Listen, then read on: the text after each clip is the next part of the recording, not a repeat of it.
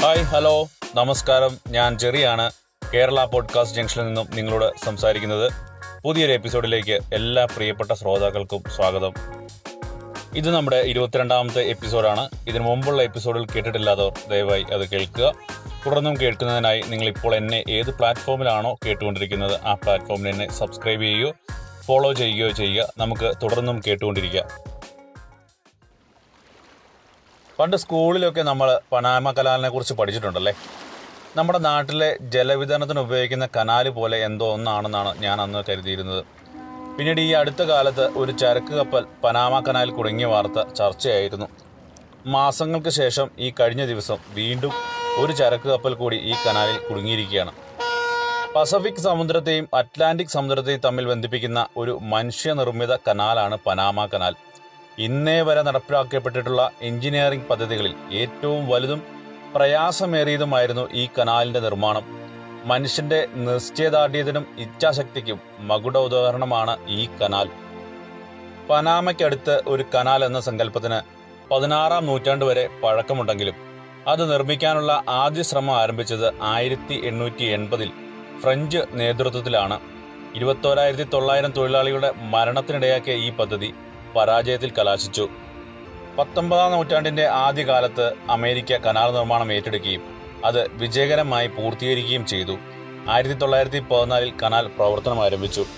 എഴുപത്തിയേഴ് കിലോമീറ്റർ നീളമുള്ള ഈ കനാലിന്റെ നിർമ്മാണത്തെ രോഗങ്ങൾ മണ്ണൊലിപ്പുകൾ തുടങ്ങി പല പ്രശ്നങ്ങളും ബാധിച്ചിരുന്നു. കനാൽ പൂർത്തിയായപ്പോഴേക്കും ഫ്രാൻസിന്റെയും അമേരിക്കയുടെയും ഉദ്യമങ്ങളിലായി ആകെ ഇരുപത്തിയേഴായിരത്തി അഞ്ഞൂറ് തൊഴിലാളികളുടെ ജീവനാണ് നഷ്ടമായത്. ആയിരത്തി തൊള്ളായിരത്തി പതിനാല് ഓഗസ്റ്റ് പതിനഞ്ചിനാണ് പനാമ കനാൽ അന്താരാഷ്ട്ര കപ്പൽ ഗതാഗതത്തിനായി ഔദ്യോഗികമായി തുറന്നുകൊടുത്തത് രണ്ട് മഹാസമുദ്രങ്ങളെ അറ്റ്ലാന്റിക്കിനെയും പസഫിക്കിനെയും തമ്മിൽ ബന്ധിപ്പിക്കുന്ന ഏറിയ കൂറും മനുഷ്യനിർമ്മിതമായ അന്താരാഷ്ട്ര കപ്പൽപാതയാണിത്. പ്രകൃതിദത്തമായ നിരവധി അനുകൂല സാഹചര്യങ്ങൾ മുതലാക്കിയാണ് കനാലിന്റെ നിർമ്മാണം. ശരിക്കും മനുഷ്യനിർമ്മിതമായ അത്ഭുതങ്ങളിലൊന്ന് ഫ്രാൻസ് ആയിരുന്നു ആദ്യം ശ്രമിച്ചത്. ഇരുപത്തിരണ്ടായിരം ജീവനുകളും ഇരുപത്തെട്ട് കോടി ഡോളറും നഷ്ടമായെങ്കിലും വിജയം കാണാതെ അവർ അത് അമേരിക്കയ്ക്ക് കൈമാറുകയായിരുന്നു. അമേരിക്കൻ പണവും ഫ്രഞ്ച് സാങ്കേതികവിദ്യയും പനാമ കനാലിന്റെ കരുത്തായിരുന്നു. ആയിരത്തി തൊള്ളായിരത്തി നാല് മുതൽ ആയിരത്തി തൊള്ളായിരത്തി പതിനാല് വരെയുള്ള കാലഘട്ടത്തിൽ അമേരിക്കയുടെ ഏറ്റവും വലിയ ദേശീയ ചെലവായിരുന്നു പനാമ കനാലിന്റെ നിർമ്മാണം. കനാലിന്റെ നിർമ്മാണ വേലയിൽ പലതരം ആശങ്കകൾ ഉയർന്നിരുന്നു. പനാമ എന്ന രാജ്യം തന്നെ കടലിനടിയിലായി പോകുമെന്നായിരുന്നു പലരുടെയും ആശങ്ക. മകളെ പ്രസവിക്കുന്നതോടെ മാതാവ് മരിക്കും എന്ന പ്രവചനവുമുണ്ടായി. കനാൽ പനാമയെക്കാളും അമേരിക്കയുടെ യൂറോപ്യൻ ശക്തികളുടെ ആവശ്യമായിരുന്നു. പനാമയുടെ പരമാധികാരത്തിന് മുകളിൽ അമേരിക്കയുടെ കടന്നുകയറ്റമായും കനാൽ നിർമ്മാണത്തെ വിലയിരുത്തപ്പെട്ടു. എന്നാൽ രണ്ടാം ലോക മഹായുദ്ധത്തിന് ശേഷം കപ്പൽ ഗതാഗത രംഗത്ത് സംഭവിച്ച വിപ്ലവകരമായ മാറ്റങ്ങളെ വിജയകരമായി ഉൾക്കൊണ്ടുകൊണ്ട് പനാമ കനാൽ ഇന്നും വിജയകരമായി മുന്നോട്ട് പോകുന്നു. പനാമ എന്ന ചെറു രാജ്യത്തിന്റെ സാമ്പത്തിക വ്യവസ്ഥയുടെ നട്ടലാണ് ഈ കനാൽ. പനാമയുടെ മൊത്തം ദേശീയ വരുമാനത്തിന്റെ എൺപത് ശതമാനം കനാൽ റവന്യൂ ആണ്. അമേരിക്കയിലെ തന്നെ പടിഞ്ഞാറ് കിടക്കുന്ന സംസ്ഥാനമായ സാൻ ഫ്രാൻസിസ്കോയിൽ നിന്നും കിഴക്ക് കിടക്കുന്ന ന്യൂയോർക്കിലേക്ക് ഒരു കപ്പലിന് എത്തണമെങ്കിൽ തെക്കേ അമേരിക്കൻ ഭൂഖണ്ഡം മുഴുവൻ കറങ്ങി തിരിഞ്ഞു വരണം. അതിനുവേണ്ടി ഏകദേശം ഇരുപത്തിരണ്ടായിരത്തി അഞ്ഞൂറ് കിലോമീറ്റർ കപ്പൽ സഞ്ചരിക്കണം. ഭീമമായ സമയവും ധനവും നഷ്ടമാകുന്നതിനുള്ള ഒരേ ഒരു മാർഗം ഈ ദൂരം കുറയ്ക്കുക എന്നതാണ്. ഈ ദൂരം കുറയ്ക്കുന്നതിന് വേണ്ടി ഒരു ബൈപ്പാസ് അല്ലെങ്കിൽ ഷോർട്ട് കട്ട് ഉണ്ടാക്കുക എന്നതാണ് പോംവഴി. അതിനുവേണ്ടി അമേരിക്കൻ ഭൂഖണ്ഡങ്ങളുടെ കിഴക്ക് പടിഞ്ഞാറ് വശത്തുള്ള സമുദ്രങ്ങൾ തമ്മിൽ ബന്ധിപ്പിക്കാൻ ഒരു കനാൽ നിർമ്മിക്കുകയായിരുന്നു. പനാമയിലുള്ള ഒരു ശുദ്ധജല തടാകവുമായി രണ്ട് സമുദ്രങ്ങളെ ബന്ധിപ്പിച്ചാണ് ഈ കനാൽ നിർമ്മിച്ചിട്ടുള്ളത്. പക്ഷേ ഈ തടാകം സമുദ്രനിരപ്പിൽ നിന്നും എൺപത്തി ആറ് അടിയോളം ഉയരത്തിലാണ് നിലനിൽക്കുന്നത്. സമുദ്രനിരപ്പിൽ നിന്നും വരുന്ന കപ്പലുകളെ ഈ എൺപത്തി ആറ് അടിയുള്ള തടാകത്തിലേക്ക് ഉയർത്തിക്കൊണ്ടു പോകുന്നതിനും അതുപോലെ തടാകത്തിന്റെ മറുവശത്ത് സമുദ്രനിരപ്പിലേക്ക് ഇറക്കുന്നതിനും വേണ്ടി ഉപയോഗിക്കുന്ന ഒരു സിസ്റ്റമുണ്ട്. കപ്പൽ കനാലിലൂടെ കടന്നു പോകുന്നത് വലിയ അളവിൽ സാങ്കേതിക വിദ്യയും ആസൂത്രണവും പ്രയോജനപ്പെടുത്തിയാണ്. കനാൽ യാത്ര തുടങ്ങാൻ ആദ്യം കടലിൽ നിന്ന് കനാലിലേക്ക് കപ്പൽ കയറ്റണം. അവസാനം കടലിലേക്ക് തന്നെ തിരിച്ചിറങ്ങണം.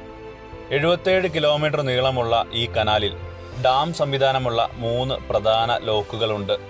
ഗാറ്റുൺ പെഡ്രോമിക്കൽ ആൻഡ് മിറ ഫ്രോസ എന്നിവയാണ് പേരുകൾ. കനാൽ മുഖത്തെത്തുന്ന കപ്പലുകൾ കുറച്ചുനേരം അവിടെ നിർത്തിയിടുന്നു. ഇരുപത്തഞ്ച് പേരടങ്ങുന്ന ഒരു കനാൽ ക്രൂ ആണ് ഇവിടെ നിന്ന് അങ്ങോട്ട് കപ്പലിനെ നിയന്ത്രിക്കുന്നത്. കൂടാതെ നാല് ലോക്കോമോട്ടീവ് എഞ്ചിനുകൾ രണ്ട് വശങ്ങളിലായി ഉരുക്ക് വടങ്ങളിൽ വലിച്ചു നിർത്തിയാണ് കപ്പലിനെ ബാലൻസ് ചെയ്യുന്നത്. ഈ ലോക്കോമോട്ടീവ് എഞ്ചിനുകൾ ഒരു പ്രത്യേക റെയിൽ സംവിധാനത്തിൽ ഇരുവശങ്ങളിലും ഘടിപ്പിച്ചിരിക്കുന്നു. കപ്പൽ ഉയർത്തിയെടുത്തെങ്കിൽ മാത്രമേ കനാലിലേക്ക് കയറ്റാനാവൂ. കനാലിന്റെ പ്രവേശന ദ്വാരത്തിൽ ഒരു അറയുണ്ട്. സമുദ്രനിരപ്പിലുള്ള ജലവിധാനമാണ് അവിടെ. കപ്പൽ അവിടെയുള്ള ചേംബറിലേക്ക് കയറ്റി ലോക്ക് ചെയ്യുന്നു. അവിടെ ഒരു ഡാം സംവിധാനമുണ്ട്. ഈ ഡാം തുറന്ന് ജലം പമ്പ് ചെയ്യുന്നു. ഇതിനായി പ്രത്യേകം ഡാം പണിഞ്ഞ് വൻതോതിൽ ജലം ശേഖരിച്ച് വെച്ചിട്ടുണ്ട്. ചീപ്പ് തുറന്ന് ജലമെത്തുന്നതോടെ കപ്പൽ ആകെ ഉയർത്തപ്പെടുന്നു. കപ്പൽ രണ്ടാമത്തെ ചേംബറിന്റെ അതേ ഉയരത്തിൽ ഉയർന്നു കഴിയുമ്പോൾ രണ്ടാമത്തെ ചേംബറിന്റെ ലോക്ക് തുറക്കുകയും രണ്ടാമത്തെ ചേംബറിലേക്ക് കപ്പൽ കടക്കുകയും കടന്നതിന് ശേഷം മുൻപ് തുറന്ന രണ്ടാമത്തെ ചേംബറിന്റെ ലോക്ക് അടക്കുകയും ചെയ്യുന്നു. ചേംബറിലേക്ക് വെള്ളം തുറന്നു വിടുന്നു. ലോക്ക് എന്നത് ഇവിടെ ഒരു വലിയ ഗേറ്റ് പോലെയാണ്. വെള്ളം ഉയരുന്നതനുസരിച്ച് കപ്പലും ഉയരുകയാണല്ലോ. അങ്ങനെ മൂന്നാമത്തെ ചേംബറിന്റെ അതേ ലെവലിൽ രണ്ടാമത്തെ ചേംബറിൽ വെള്ളമെത്തുമ്പോൾ മൂന്നാമത്തെ ലോക്ക് തുറക്കുകയും കപ്പൽ മൂന്നാമത്തെ ചേംബറിലേക്ക് കടക്കുകയും ചെയ്യുന്നു. പിന്നീട് അടുത്ത ഘട്ടത്തിൽ ഇതുപോലെ കപ്പൽ പിന്നെയും ഉയർത്തപ്പെടുന്നു. അങ്ങനെ ക്രമമായി ഇരുപത്തഞ്ച് മീറ്റർ വരെ ഏതാണ്ട് രണ്ട് ഇലക്ട്രിക് പോസ്റ്റിന്റെ ഉയരം വരെ കപ്പൽ ഉയരുന്നു. പിന്നെ ശുദ്ധജല തടാകത്തിലൂടെയുള്ള യാത്ര. തടാകം മറികടന്ന ശേഷം മറുവശത്ത് കപ്പലെത്തുമ്പോൾ വീണ്ടും നിർത്തിയിടുന്നു. കനാലിൽ നിന്ന് ചീപ്പുകൾ ഉപയോഗിച്ച് ജലം പിൻവലിച്ച് ഉയരം കുറച്ച് കപ്പൽ മെല്ലെ കടലിലേക്ക് ഇറക്കുന്നു. അവിടെയും സമാനമായ ചേമ്പറുകളുണ്ട്. മുൻപ് കപ്പൽ കയറിയ പോലെ തന്നെ മൂന്ന് ചെമ്പറുകളിലൂടെ താഴേക്ക് ഇറക്കുന്നു. കപ്പൽ ക്രമേണ വലിയൊരു താഴ്ചയിലേക്ക് പോകുന്നതായി തോന്നും. ഒന്നിലധികം കപ്പലുകൾ ഒരേ സമയം കനാലിലൂടെ സഞ്ചരിക്കാം. പക്ഷേ ഒരു സമയം ഒരു കപ്പലിന് മാത്രമേ കടലിൽ നിന്ന് കയറുകയോ കടലിലേക്ക് ഇറങ്ങുകയോ ചെയ്യാനാവൂ. കനാലിന്റെ ദൂരത്തിനിടയ്ക്ക് നിരവധി പോയിന്റുകളിൽ കപ്പലുകൾ നങ്കൂരമിടാനുള്ള സൗകര്യമുണ്ട്. ഏകദേശം പതിനൊന്ന് മണിക്കൂർ നീളുന്ന ഒരു പ്രക്രിയയാണ് ഇത്. കനാലിലെ ലോക്കുകളിൽ ഉൾക്കൊള്ളുന്ന കപ്പലുകൾക്ക് പ്രത്യേക അളവുകൾ നിശ്ചയിച്ചിട്ടുണ്ട്. കാരണം ഈ ലോക്കുകളെക്കാൾ വലിപ്പമുള്ള കപ്പൽ വന്നാൽ ഈ കനാൽ വഴി അപ്പുറം കടക്കാൻ പറ്റില്ല അത്ര തന്നെ. അതുകൊണ്ട് ഈ പ്രത്യേക അളവുകളെ പനാമാക്സ് അളവുകൾ എന്ന് പറയും. ഒരു പനാമാക്സ് അളവുള്ള കപ്പലുകൾക്ക് നീളം ഇരുന്നൂറ്റി എൺപത്തൊമ്പത് മീറ്ററും വീതി മുപ്പത്തിരണ്ട് മീറ്ററുമാണ്. അയ്യായിരം ഇരുപതടി കണ്ടെയ്നറുകൾ കൊള്ളുന്ന ഒരു കപ്പൽ പനാമ കനാൽ കടക്കാൻ വരുന്ന ചിലവ് ഏകദേശം അഞ്ചു കോടി രൂപയാണ്. കപ്പലുകൾ പലവിധ രൂപത്തിലും പലവിധ ആവശ്യങ്ങൾക്കും ഉള്ളതാണ്. എങ്കിലും ഓരോന്നിനും ഓരോ പേരുകളിലുമാണ് അറിയപ്പെടുന്നത്. ചരക്ക് കപ്പലുകളിൽ ഇന്ന് ഏഴോളം വിഭാഗമുണ്ട്. എന്നാൽ നമുക്കിന്ന് കാർഗോ ഷിപ്പുകളെ കുറിച്ച് കുറച്ച് കാര്യങ്ങൾ മനസ്സിലാക്കാം. ഈ കാർഗോ കപ്പലുള്ള ശേഷി ട്വന്റി ഫുഡ് ഈക്വലന്റ് യൂണിറ്റുകളാണ് പറയുന്നത്. അതായത് ഇരുപതടി നീളമുള്ള ഒരു കണ്ടെയ്നറിനെ സൂചിപ്പിക്കുന്ന യൂണിറ്റാണ് ടി ഇ യു അഥവാ ട്വന്റി ഫുട്ട് ഈക്വലന്റ് യൂണിറ്റ്. കപ്പലുകളുടെ ശേഷി ഈ ടി യു വെച്ചാണ് കണക്കാക്കുന്നത്. അതായത് രണ്ട് ടൺ ലോറി പത്ത് ടൺ ലോറി എന്ന് പറയുന്നത് പോലെ അയ്യായിരം ടി യു കപ്പൽ അല്ലെങ്കിൽ പതിനയ്യായിരം ടി യു കപ്പൽ എന്നാണ് കണക്കാക്കുന്നത്. കപ്പലിന്റെ ശേഷിയെ സൂചിപ്പിക്കുന്ന ടി യു എന്ന യൂണിറ്റ് ഉപയോഗിക്കുന്ന പോലെ തന്നെ കപ്പലിന്റെ നീളം വീതി വെള്ളത്തിന് താഴേക്ക് എത്ര വേണം വെള്ളത്തിന്റെ മുകളിലേക്ക് എന്നതിനും ഒരു ഇന്റർനാഷണൽ ചില അളവുകളുണ്ട്. ഈ അളവുകളെയാണ് പനാമാക്സ് എന്ന് വിളിക്കുന്നത്. പനാമാക്സ് ന്യൂ പനാമാക്സ് എന്നീ പേരുകളിലാണ് അളവുകൾ അറിയപ്പെടുന്നത്. വെള്ളത്തിന് താഴേക്കുള്ള കപ്പലിന്റെ ആഴം ഈ ഭാഗത്തെ ഡ്രാഫ്റ്റ് എന്നാണ് പറയുക. പന്ത്രണ്ട് പോയിന്റ് പൂജ്യം നാല് മീറ്ററും വെള്ളത്തിന് മുകളിലുള്ള ഉയരം അമ്പത്തിയേഴ് പോയിന്റ് ഒമ്പത് ഒന്ന് മീറ്ററും അയ്യായിരം ടി യു ശേഷിയും ഡെഡ് വെയ്റ്റ് ടോണേജ് അമ്പത്തിരണ്ടായിരത്തി അഞ്ഞൂറ് ഡബ്ല്യു ടിയുമാണ് മാക്സിമം ഉണ്ടാവേണ്ടത്. ഈ അളവുകളോ അതിൽ കുറഞ്ഞ അളവുകളുള്ള കപ്പലുകൾക്ക് മാത്രമേ രണ്ടായിരത്തി പതിനാറ് വരെയും ഈ കനാൽ വഴി സഞ്ചരിക്കാൻ കഴിയുമായിരുന്നുള്ളൂ.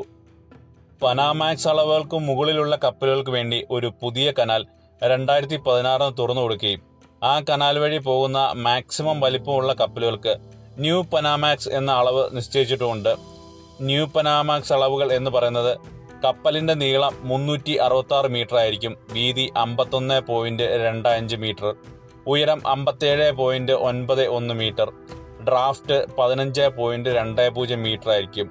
ശേഷി പതിനാലായിരം ടി ഇ യു അതായത് പതിനാലായിരം ഇരുപത് അടി കണ്ടെയ്നർ ഉൾക്കൊള്ളാനുള്ള ശേഷിയുണ്ട്. ഇത്തരം ന്യൂ പനാമാക്സ് കപ്പലുകൾ കനാൽ കടക്കുന്നതിന് ഏകദേശം പത്ത് ലക്ഷം യു എസ് ഡോളർ ചെലവ് വരും. അതായത് ഏഴ് കോടി ഇന്ത്യൻ രൂപ. ഇതിലും വലിപ്പമുള്ള കപ്പലുകളുണ്ട് പക്ഷേ ഈ വഴി പോകാൻ പറ്റില്ല. ഈ രണ്ട് പനാമാക്സ് അളവുകളിലും ഉയരം മാത്രം ഒന്നു തന്നെയാണ്. അതിനും കാരണമുണ്ട് ഈ കനാലിൽ തന്നെയുള്ള ഒരു പാലമാണ് ഇതിന് കാരണം.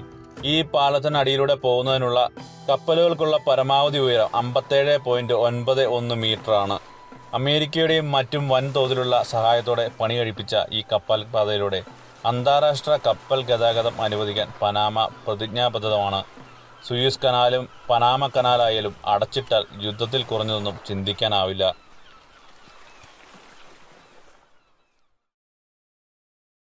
ഇതുവരെ നിങ്ങൾ കേട്ടുകൊണ്ടിരുന്നത് കേരള പോഡ്കാസ്റ്റ് ജംഗ്ഷനാണ്.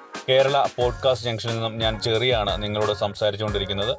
ഈ എപ്പിസോഡ് നിങ്ങൾക്ക് ഇഷ്ടമായെങ്കിൽ ഈ എപ്പിസോഡിനെ കുറിച്ചുള്ള നിങ്ങളുടെ അഭിപ്രായങ്ങൾ Kerala podcast junction at the rate Gmail dot com എന്ന ഇമെയിൽ വിലാസത്തിലൂടെയോ കേരള പോഡ്കാസ്റ്റ് ജംഗ്ഷൻ എന്ന ഇൻസ്റ്റഗ്രാം പേജിലൂടെയും നിങ്ങൾക്ക് അറിയിക്കാവുന്നതാണ്.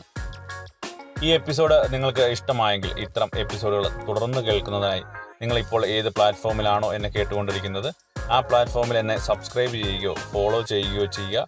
നമുക്ക് തുടർന്നും കേട്ടുകൊണ്ടിരിക്കാം. മറ്റൊരു എപ്പിസോഡുമായി വീണ്ടും എത്തുന്നവരേക്കും എല്ലാവർക്കും ശുഭദിനം നേരുന്നു. Good bye